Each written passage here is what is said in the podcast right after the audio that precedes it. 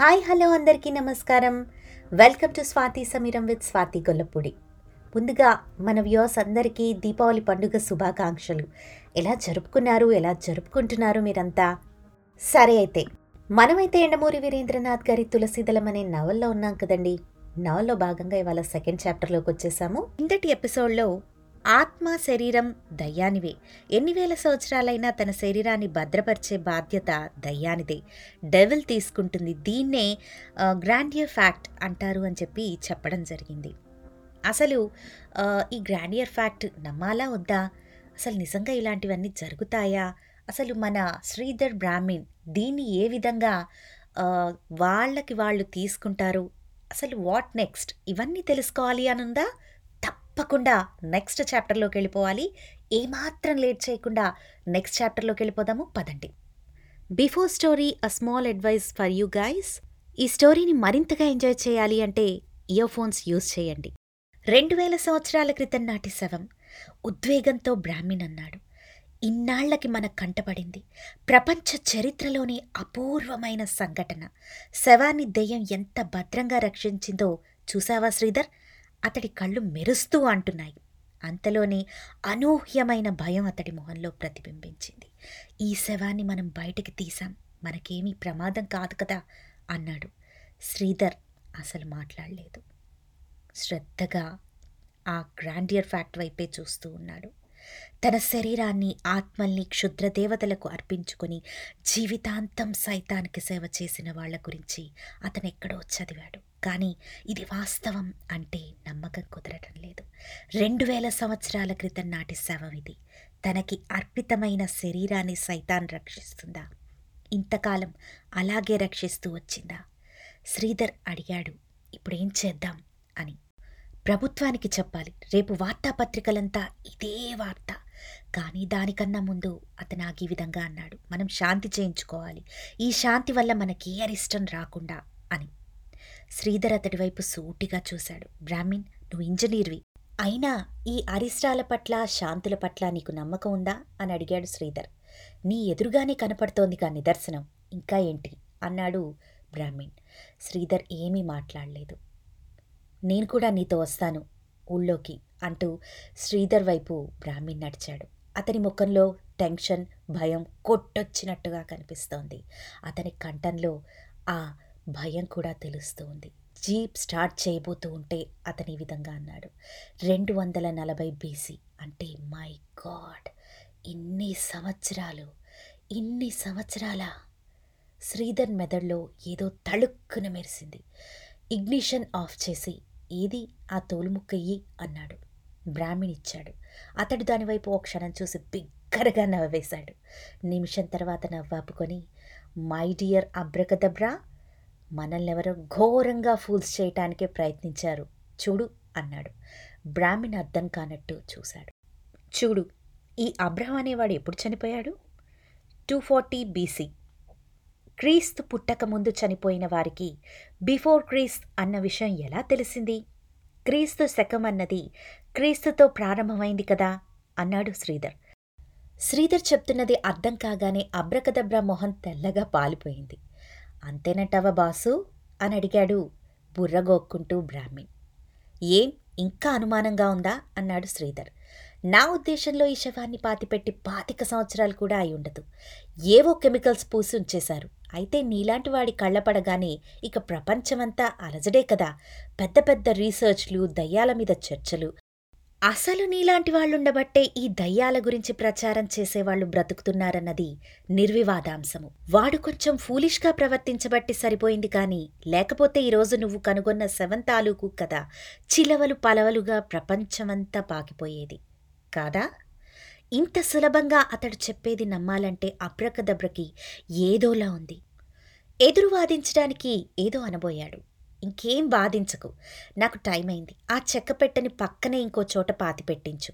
నేను వెళ్తున్నాను అన్నాడు శ్రీధర్. అవును? ఏమన్నావు నువ్వు దాన్ని? గ్రాండియర్ ప్యాక్టో బ్రాండియర్ ప్యాక్టో ఏదో అన్నావు కదా. దాన్ని కిరసనాయిలేసి తగలెట్టేసే అని నవ్వి జీప్ స్టార్ట్ చేసేశాడు. అబ్రకదబ్ర అటే చూస్తూ నిలబడిపోయాడు. జీప్ దుమ్ము రేపుకుంటూ సాగిపోయింది. పెట్టెలో శవం మాత్రం అలాగే నిశ్చలంగా శూన్యంలోకి చూస్తూ ఉంది. తూర్పు ఎర్రబడింది. ప్రత్యూషపు లేత కిరణం ఒకటి ఎత్తైన చెట్ల మధ్యగా కొద్దిగా సందు చేసుకొని ఆ భవనపు పురాతనమైన గోడల మీద ప్రతిబింబిస్తూ ఉంది. అప్పుడే లేచిన పక్షులు హడావిడిగా అరుస్తూ తిండి కోసం బయలుదేరడానికి ఆయత్తమవుతూ ఉన్నాయి. పక్షుల కిలకిలలు లోపల గదిలోకి లీలగా వినిపిస్తూ ఉన్నాయి శ్రీధర్ బద్ధకంగా ఒళ్ళు విరుచుకుంటూ టైం చూశాడు. ఆరుంపావు. ఉత్తిష్ట నరశార్దూల అంటూ గాలిలో శారద కంఠం అలలుగా వినిపిస్తూ ఉంది. లేచి స్లిప్పర్స్ తడుక్కొని నైట్ గౌన్ సర్దుకుంటూ పూజల గదిలోకి నడిచి వచ్చాడు. గుమ్మంలోకి అడుగుపెట్టి అలాగే నిలిచిపోయాడు. దేవుడున్నాడా లేడా అన్నది వేరే విషయం. నైర్మల్యం ఉంది పవిత్రత ఉంది. నమ్మకం ఈ రెండింటినీ ఇస్తుంది. ఆమె పూజ ముగించి వెనక నుంచి పడుతున్న నీడను గమనించి అయ్యో అంటూ వెనుతిరిగి స్నానం చేయకుండా పూజ గదిలోకి వచ్చేశారా అంటూ అంతలోనే అతడి చెప్పుల్ని చూసి మరింత కంగారు పడిపోయి అబ్బబ్బబ్బా మీకు చెప్పలేకపోతున్నాను. చెప్పులతోనే లోపలికొచ్చేస్తారా? అంటూ లేచింది. అతడు బయటకు అడుగులేస్తూ మరి నువ్వేరా బయటికి? అన్నాడు. స్నానం చేయండి ప్రసాదం తీసుకుందురు గాని. అంది. ఆమె చిరుకోపంతో వయసు పెరిగే కొద్దీ ఏంటి చిన్నతనపు చేష్టలు? అంది. వయసు పెరిగిందా? ఏం పెరిగింది?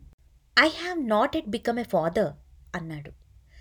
ఆమె మొహం క్షణంలో వెయ్యి వంతు వాడిపోయింది.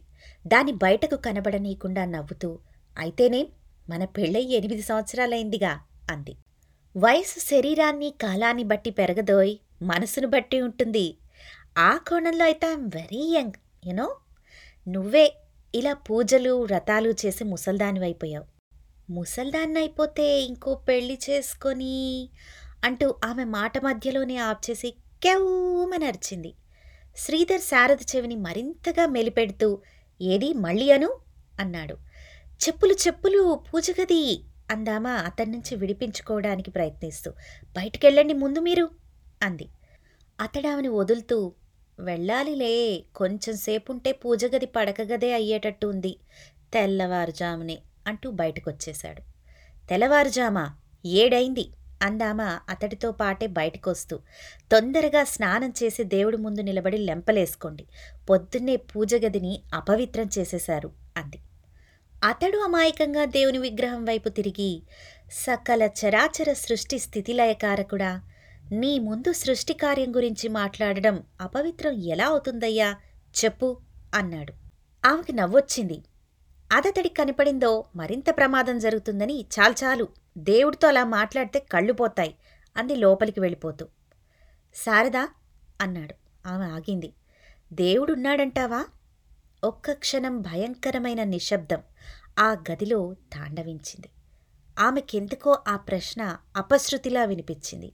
తన అలజడిని కప్పిపుచ్చుకునే ప్రయత్నం చేస్తూ నవ్వి ఆ హనుమానం ఎందుకొచ్చింది మీకు?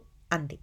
నాకెప్పుడూ కనపడలేదులే అందుకని దేవుడు వెనకుండే మనల్ని ఆడిస్తూ ఉంటాడు. అతన్ని భక్తితో పూజిస్తే మనకే లోటు చేయడు. అయితే నీకే లోటు చేయలేదా? ఆమె అతడి దగ్గరకొచ్చి అతడి వైపు ఆప్యాయంగా చూసింది. శ్రీధర్ నవ్వాడు. ఇన్ని పూజలు చేస్తున్నావు కదా మరి నీ కడుపున ఓ నలుసుని పడేడేం అని అడిగాడు. సరే అయితే పందెం కాస్తున్నాను విను. నువ్వు దేవుణ్ణి ఇంకా భక్తితో ప్రార్థించు. రేపే నేను ఆపరేషన్ కూడా చేయించేసుకుంటాను. ఆ దేవుడు పాపనెలా పుట్టిస్తాడో చూద్దాం అన్నాడు. ఆమె చిగురుటాకులా వణికిపోయి అతని నోటిని చేత్తో మూస్తూ అంత మాట అనకండి తదాస్తు దేవతలుంటారు అంది ఆందోళన.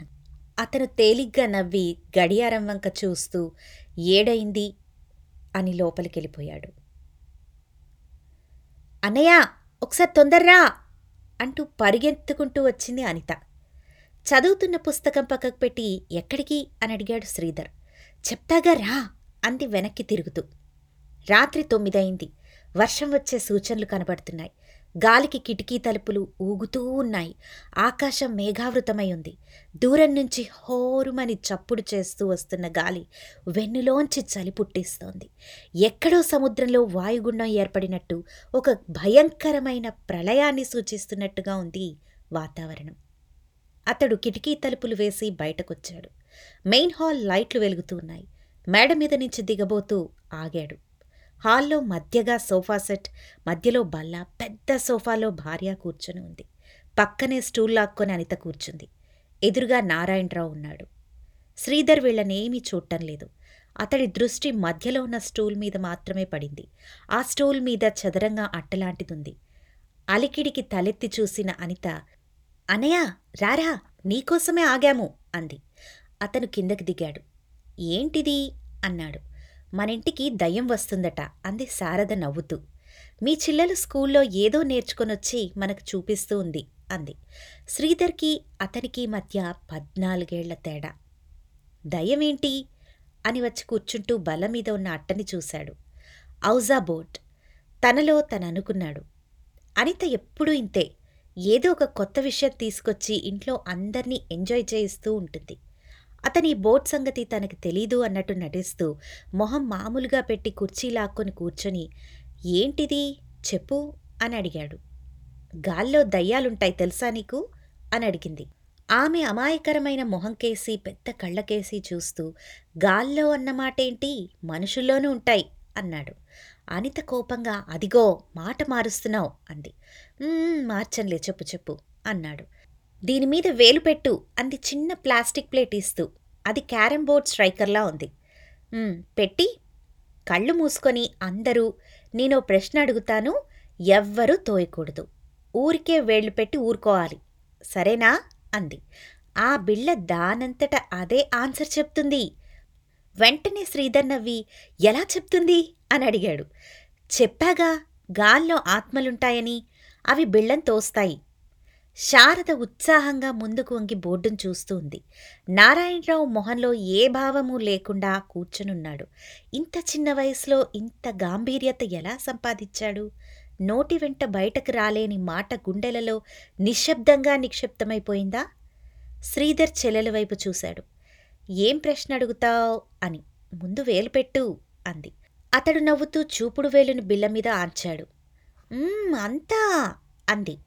అనిత పట్టలేని హుషారుతోటి సరే సరే అంటూ మిగతా ఇద్దరు కూడా వారి వేళ్ళు పెట్టారు.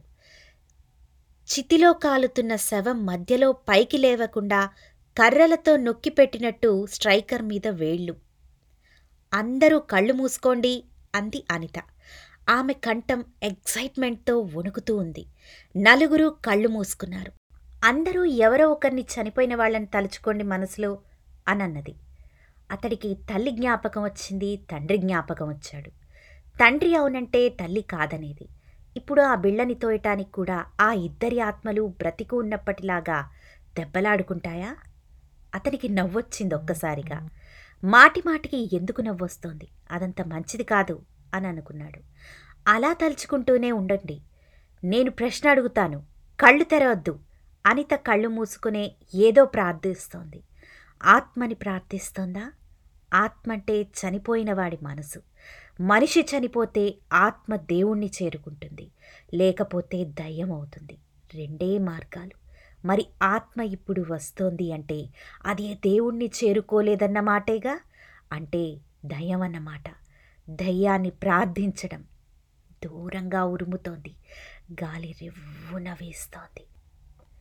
ఎక్కడో పిడుగుపడిన చప్పుడు. ఇల్లంతా నిర్మానుష్యంగా ఉంది. రామయ్యకి అలికిడి వినిపించటం లేదు. గాజు అద్దాల్లోంచి బయట జల్లు శవం మీద విసిరిన పువ్వుల్లా పడుతూ ఉంది. అనిత ప్రశ్న అడిగింది. ఇదండి ఇవాల్టి స్టోరీ. చూసారా మన అనిత ఎంత సస్పెన్స్గా క్వశ్చన్ మార్క్తో వదిలేసింది? అంటే ఆత్మ చనిపోయాక దయ్యంగా మారుతుందా? తీరని కోరికలతోటి ఆత్మ అలా ఉంటే దయ్యంగా మారుతుందా? మనం ఏదన్నా మనసులో అనుకొని ఒక కాయిన్ మీద చెయ్యి పెడితే అంటే మన ఫింగర్ పెడితే నిజంగా అవి మనతో ఉంటాయా? కావలసిన సమాధానాన్ని ఇస్తాయా? అసలు అనితానికి ప్రశ్న ఏంటో తెలుసుకోవాలనుందా? So stay tune to Swathi Sameeram. అప్పటి వరకు వింటూనే ఉండండి మన స్టోరీస్ని. వింటమే కాదు మీ ఫీడ్బ్యాక్ నాకు తప్పకుండా తెలియజేయండి.